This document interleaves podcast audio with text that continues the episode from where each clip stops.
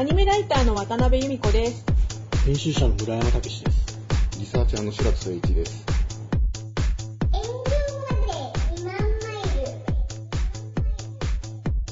じゃあすいません、さっきあのせっかく村山さんに振っていただいたあのメガネ男子萌え学会の話なんですけど、ちょっとじゃあ聞いていただきましょうかね。えっと一体どんな、はい、サバトだったのか。サバトって何よ。えっとそれであのまあメガネ男子好きっていう女の人でもいろいろまあ種類はいると思うけど、まあ私が好きなものはに次元、大体に次元ですね。まあ名誉に次元みたいなさん次元もあるんですけど、そのメガネ男子のことを私はメガネくんって呼んでるんですね。自分の定義に当てはまるとかそういうものをメガネくんって呼んでいて、私がメガネくんって呼んでる定義のキャラクターは何かっていうと、えーと、メガネが、えーと、社会から自分の心を守る壁だっていう風に、そういう風になっている。メガネによって心が守られるとか、社会の外敵をシャットアウトするとか、その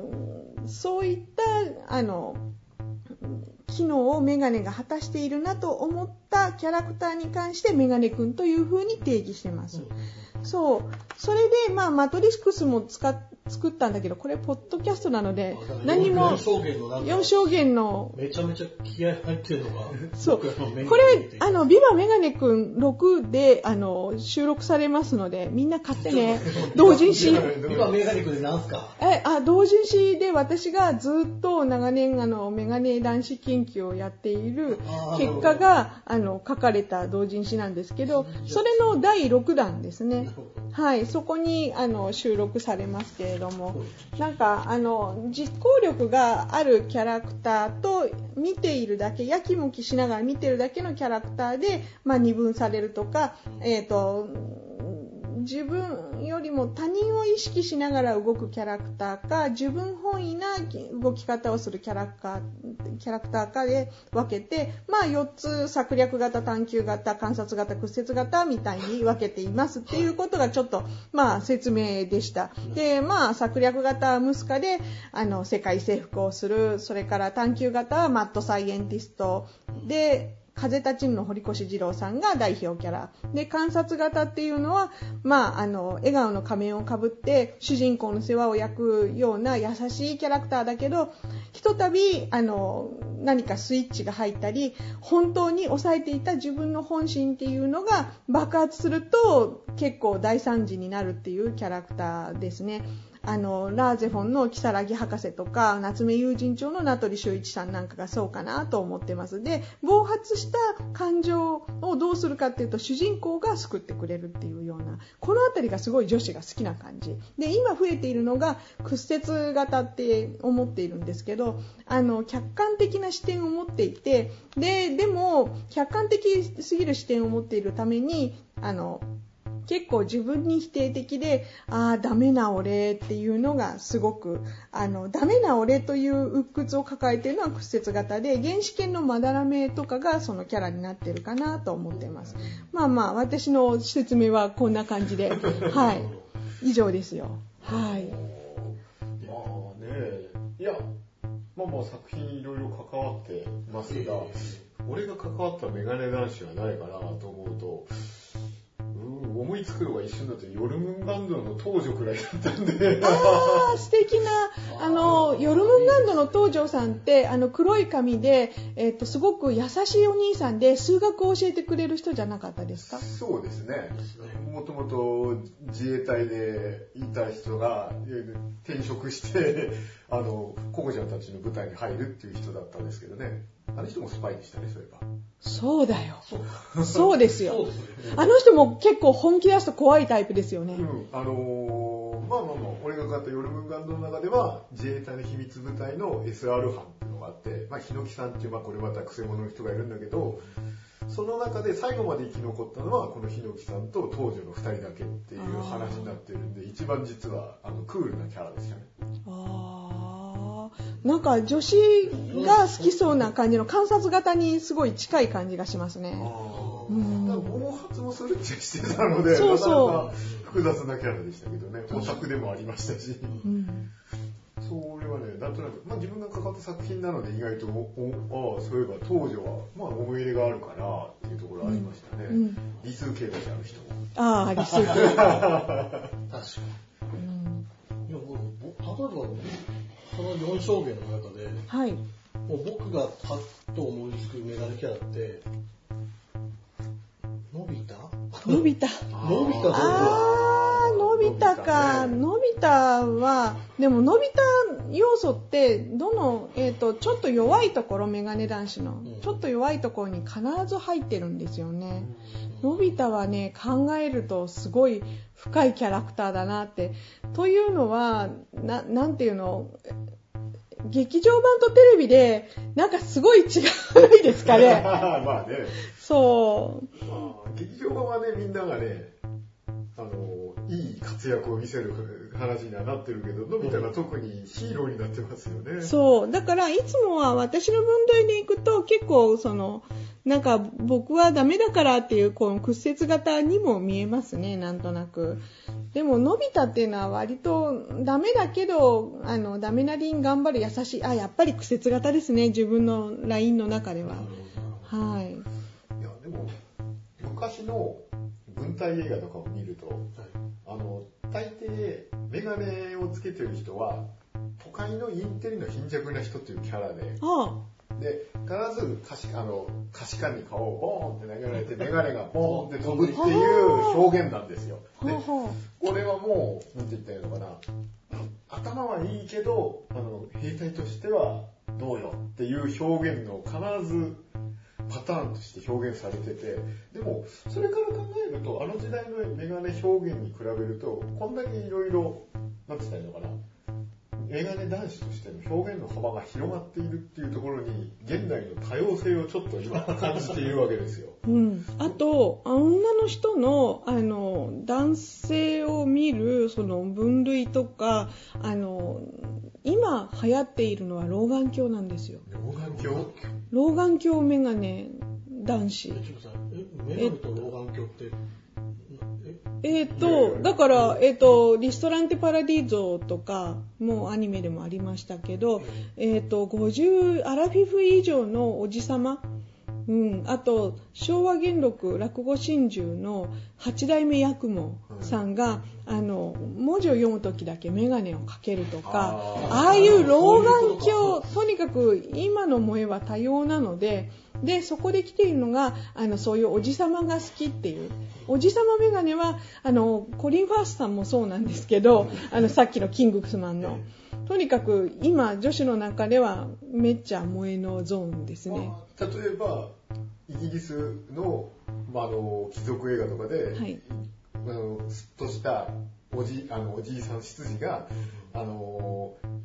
当然主人の前ではピッとしてて絶対メガネがかけないけど裏に入るとメガネをかけて新聞を読んでいるみたいな描写が非常に良いという感じでしょうかそうですそうですそういう感じですアンソニー・ポプキンス的な人がこうメガネをかけて見ててあの裏に入るとピッとはしてないんだけどみたいなのにすげえ燃えるっていう感じの理解でよろしいでしょうかそうですそうですそこだと思います分からなくもないから可愛い気がするような可愛い可愛いうんな、なんだろうメガネがその表す記号っていうのがアニメでも随分あの演出表現が多様だなと思ってて、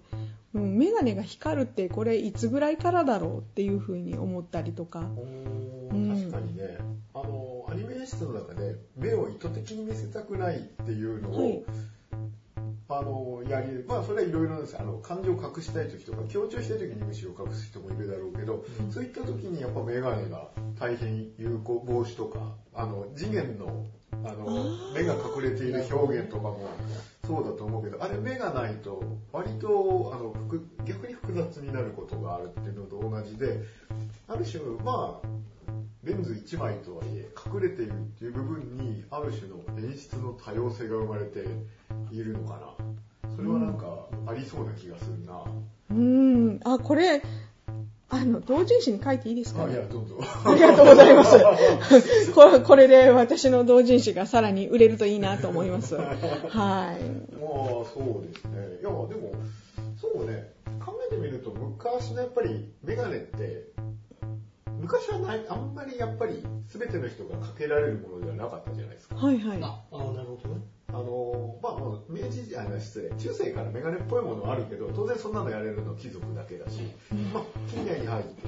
じゅうきゅうせいきでにじゅっせいきになったとしても、やっぱり古い映画を見ると、メガネをかけてる人はやっぱり、なんだろう、当時はサラリーマンエリートだから、あのメガネをかけているのは勤め人っていう表現だったりする。あ、そうなんですか。割と。あの別にホテルに勉強してきた行って行って、うんうん、あの農家の人とかあの人たちだって目悪かった人絶対いるんだけど、うんうん、かけるまでの経済力がない。あ、メガネ高かったんですね。むっちゃ高いです。っていうか昔やっぱりレンズがを磨いて研磨してっていうので、今みたいに大量生産のレンズができる前まではやっぱりレンズとメガネが大変だから、あのこっち側だけの鼻メガネ的な僕だけとかもあるので、あ、それってそういうためにできたんですか。あれは、まあ、ごめんなさい、あれはもうおしゃれになってるんで効果もあれだけど、 あ, あのあれなんですけどね。まあでもなんつったらいいのかな、必ず昔の映画の日本映画とかで見るとメガネをかけているのは都会のインテリで多少経済的には恵まれているところにいる人表現ちゃんと月給取りである月給取りであるっていうスタンスが多いと思うんです。学校の先生とかサラリーマンとかっていうだから軍隊ものみたいなところに学生、うん、あと学生ですね。学生のメガネ表現も多いで先生とかも多いですよね。だから要するにそうやって考えてみるとある種のそういう階級階級を表すものだったんでしょう。あ、今のメガネ男子で女性が求めているのは知性っていう象徴であってほしいっていうのはある。だからそれがやっぱり言ってみれば今挙げた人たちって言ってみれば教育を受けている人たちっていうことじゃないですか、うん、っていうことは多分その流れを組んでいるんじゃないですか。階級と知性が大体イコールであるってことなんですかね。そうですね。あの要するに教育を受けている階級、あ、教育を受けられるのはやっぱ昔は階級だったわけじゃないですか。要するに要するになんだろう、あの学校に行けるっていうことだから、うん、でその過程で目が悪くなるよっていうスタンスになるので、うん、学べる環境にいる人を表現っていうのがやっぱり多かったんじゃないですかね、うん、そう考えるとある種の何て言ったらいいのかね、ナイーブな感じっていうのはインテリ少インテリ青年のイメージがっていうのがあったり、あの要するにメガネをかけている教育を受けている知性があるで、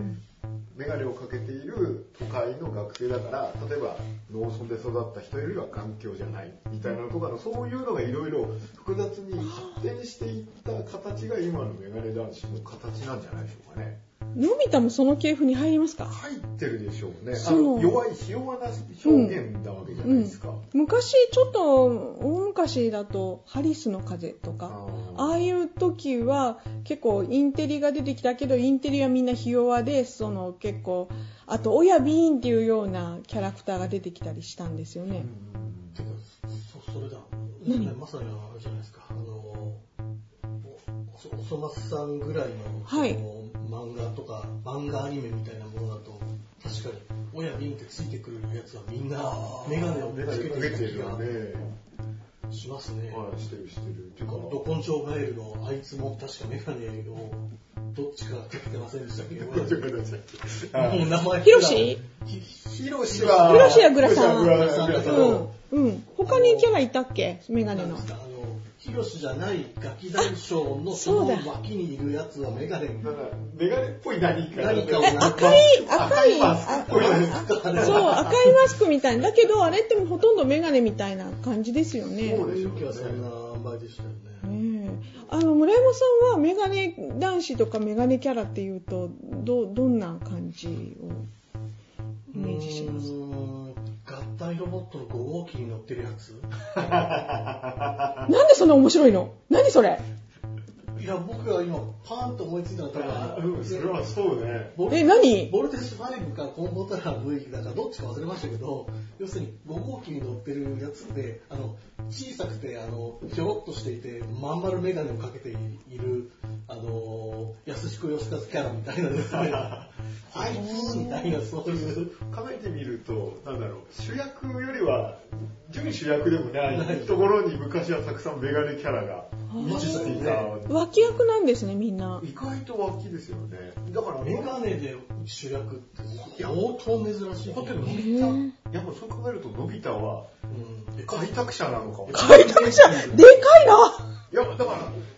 キャラ主人公なのにメガネをかけているのび太じゃんっていうああすごいそう考えると主役を張れる初めてのメガネ男子あっていう見解、まあ、その前にあるのかもしれないけどパッと思いつかないですよねつかないですね、うん、メガネかけてて主役、うん、のび太以前、うん、そう考えてみるとやっぱりメガネ男子の幅を広げたのび太の功績はでかい、うん、でかいのかなそうそれで、えー、劇場版とかあのあと大人になった時の回想あ大人になった時のシーンとかありますよね静香ちゃんと結婚するとか、うん、なんか大人になったのび太くんは私たち女子の割と理想のメガネ男子に育っているっていうねなんかすごい優しい男の子っていうそういう属性がつけられてて藤子先生はすごい新しかったなと思います藤子先生の先進性を表現しているんじゃないですかね、はいそうえそのひ弱イコール優しいっていう記号なのっていう風に思ってメガネ解釈的にはこうパーッと花火が開いたような感じですよねそう考えると、うん、のび太くんって時々ドラえもんの道具で世界を征服する的な急に大きく出ることもありゃですよねあの全然あの性格が違うんだけどこち亀のあの両津さんと同じような手段というかね、出ることありますよね。はいはいはい。そう考えると、やっぱ藤子先生、すげえね。もうやっぱり、うん、結構俺日本の模様を作った大きい部分って、藤子先生とか、あの、功績が非常にできるんじゃないかって前から思ってたけど、意外と余るのかな。うん、と思います。だって、うん、今、弱虫ペダルの小野田くん人気ですけど、これもやっぱりちょっとのび太属性が入ってるもの。と思いますよ。そうですね。うん。ちょっとオタクでひ弱な僕っていうところで。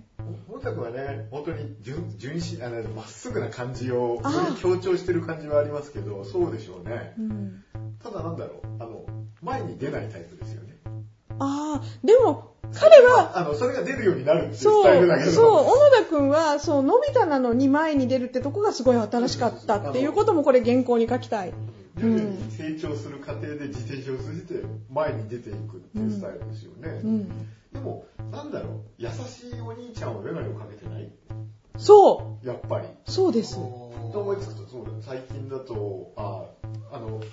妹生まれちゃんとかのお兄さんもメガネをかけて優しいあそうだあのお兄さん優しすぎるちょっと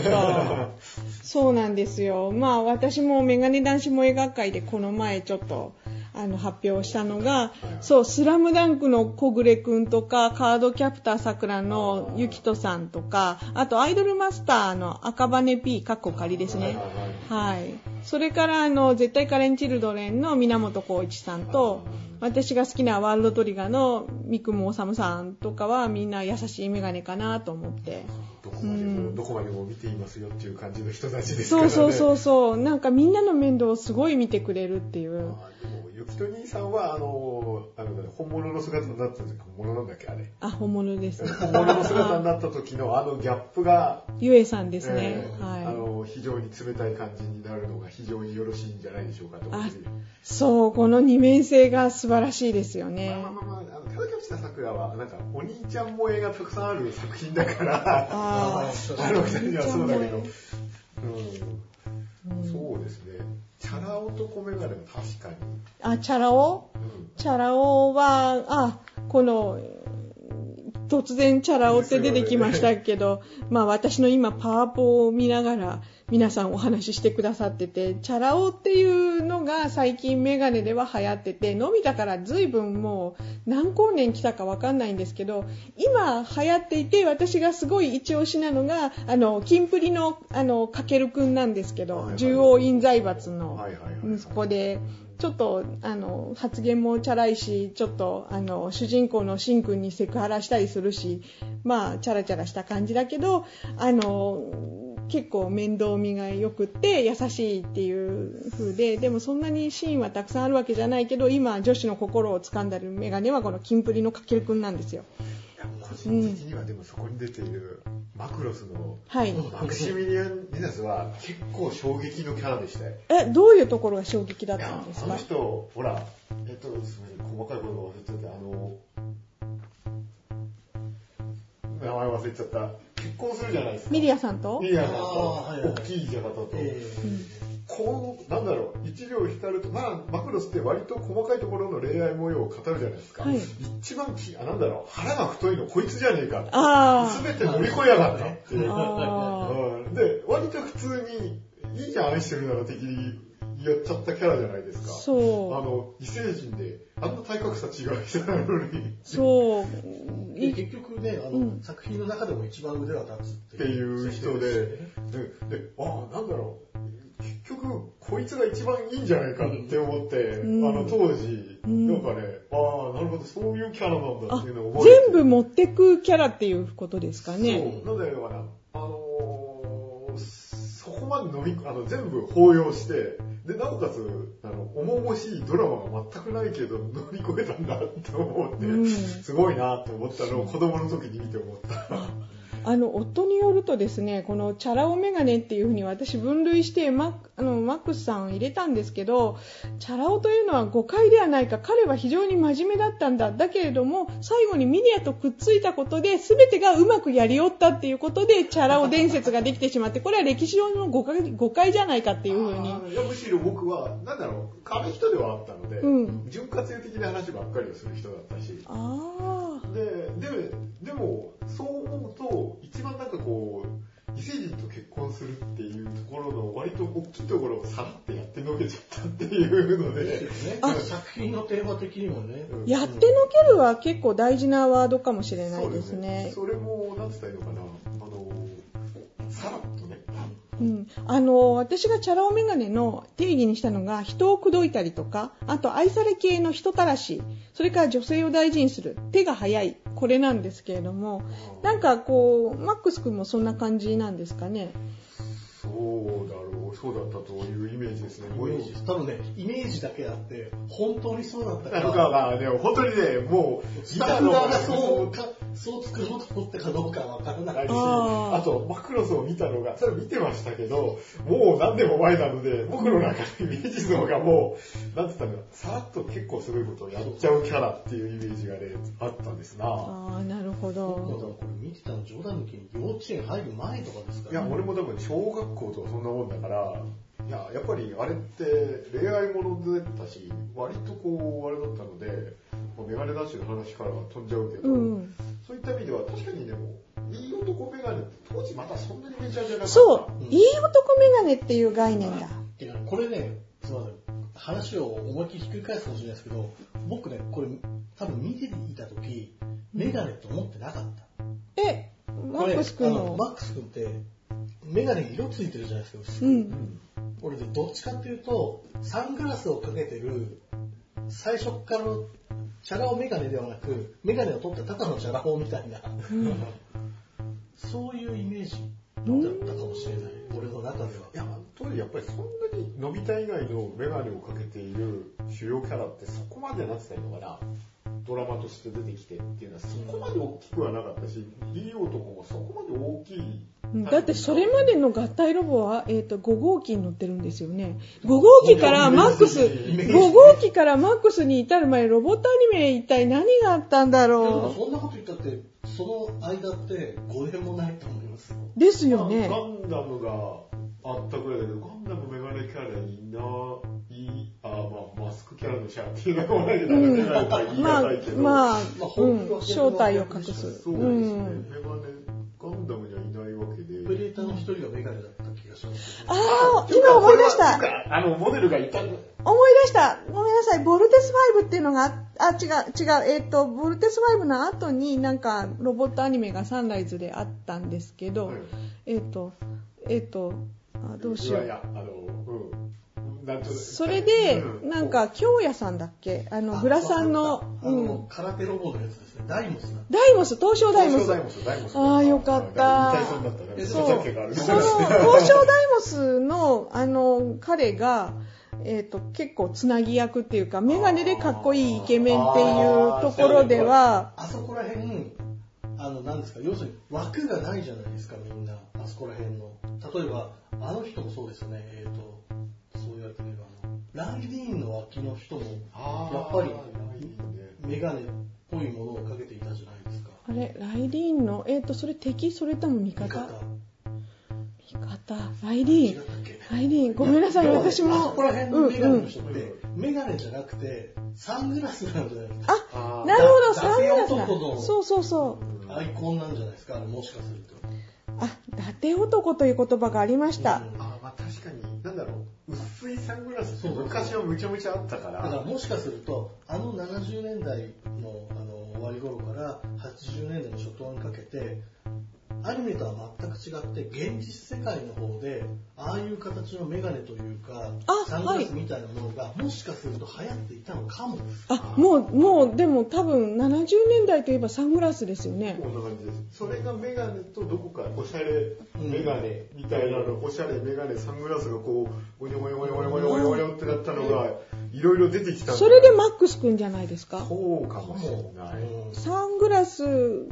という記号から、おしゃれメガネになったのがマックス君というふうに考えるとすごく辻褄が合いますよね。ということは渡辺さんはメガネ男子の前にサングラス男子っていうのをいっこかませると現実とここのふたつが結節点になるのかもしれない。それがねサングラスっていうのはメガネ男子萌え会では、えー、とメガネに入るのか入らないのか非常にあの学会員の人たちの意見が分かれるところでその伊達でかっこよくするためにかけているのか自分の、えー、とちょっと線が細いかどうかがまず問題になるしサングラス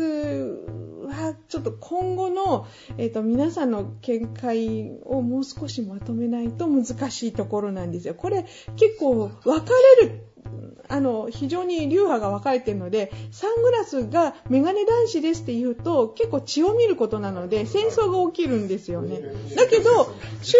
戦争なんだけどこの東証ダイモスのイケメンのグラサンキャラクターからマックス君が生まれたぐらいの話は非常に大事な指摘でマックス君が好きなあの女の子がいたんですけど昔、えーと、大江千里にハマりました。その後大江千里ってご存知ですか。はい、だからその彼女の中でマックス君と大江千里が同じでっていうことを、えー、とメガネ男子萌え学会で発表したところアンケートはがきに大江千里がメガネってちょっと浮かばないですっていう風に若い人からそのイメージがないという風に言われてそうなんですよ。今ジャズとかあのニューヨークでジャズをやってて有名な方だけれども昔もっとメガネかけてあの可愛らしい感じのですだけどまあ学会の中にはやっぱりあのにじゅう代の初めの方からいるのでそうなんです。それこそあれですよね日本であのやっていたそのポンキッキーズにおじさん、ね、とかでちょっとだけ出てたりしましたけどあれすら見てないんですよ、うん、見てないでしょうね。ものすごいあの売れていた頃からちょっと時間が経ってポンキッキーズになってそこからなんか海外の方に行かれたじゃないですか、うんうんうんうん、ポンキッキーズ自体は知らない、ね、私も知らないんですけどごめんなさい。だけど何かしらそういう優しい お,、ね、お兄さんとかチャラ男とかのなんか両方がマックス君を考えると出てくるっていうことですね。でそうあとは宇宙戦艦ヤマトの南部さんがチャラ男になりきれず森行もゲットできずっていう感じでチャラい割には美味しいとこは取れなかったっていう、うん、ちょっとチャラ男以前のところがあってそこが可愛いなという評価に女子ではなってます。